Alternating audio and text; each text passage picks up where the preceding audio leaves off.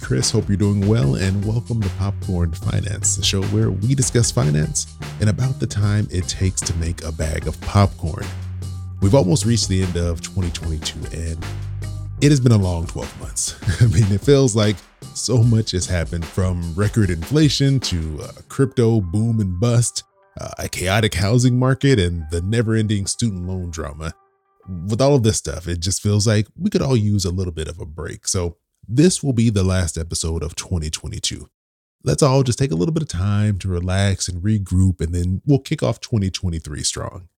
For the new year, we're also going back to just one episode per week. And I went to two episodes as an experiment. I wanted to test it out, see how I liked it. And, you know, I may try it out again in the future, but for now, we're just going to go back and stick to one episode per week. And this also gives me a chance to try out some new things as well. And one of those new things that I want to do is to move the podcast to a new day. Popcorn Finance will now release every Tuesday morning beginning in 2023. And this will just give me a little more production time for each episode that's going to be coming out. Also, I wanted to kick off 2023 by learning a little bit more about what all of you want to achieve financially. And so I want to hear what your 2023 financial goals are. No matter how big or small, whether you think it's too big or insignificant, it doesn't really matter. I want to hear what your goals are because they're probably a bigger deal than you think. And you might help some other people out there get some ideas for some goals they may want to add to their list for the new year. And I'm going to be taking all of those goals and putting them into a special episode that I'm working on for January. You can share your goals with me a few different ways.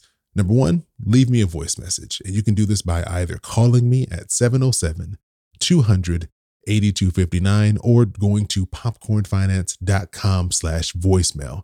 And let me just tell you, these two options will almost guarantee, almost guarantee that you're going to get on the podcast. I always like adding your voices to the show. So choose one of those options.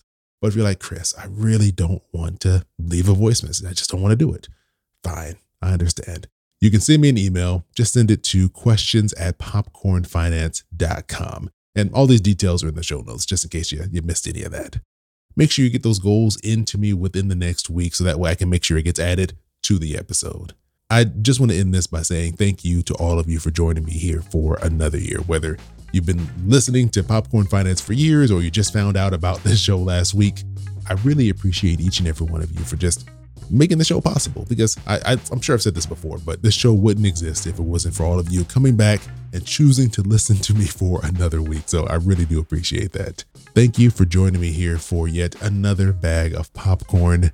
I hope you have an amazing rest of your year, and I'll talk to you soon. Your boy keep it poppin' like Mary Poppins.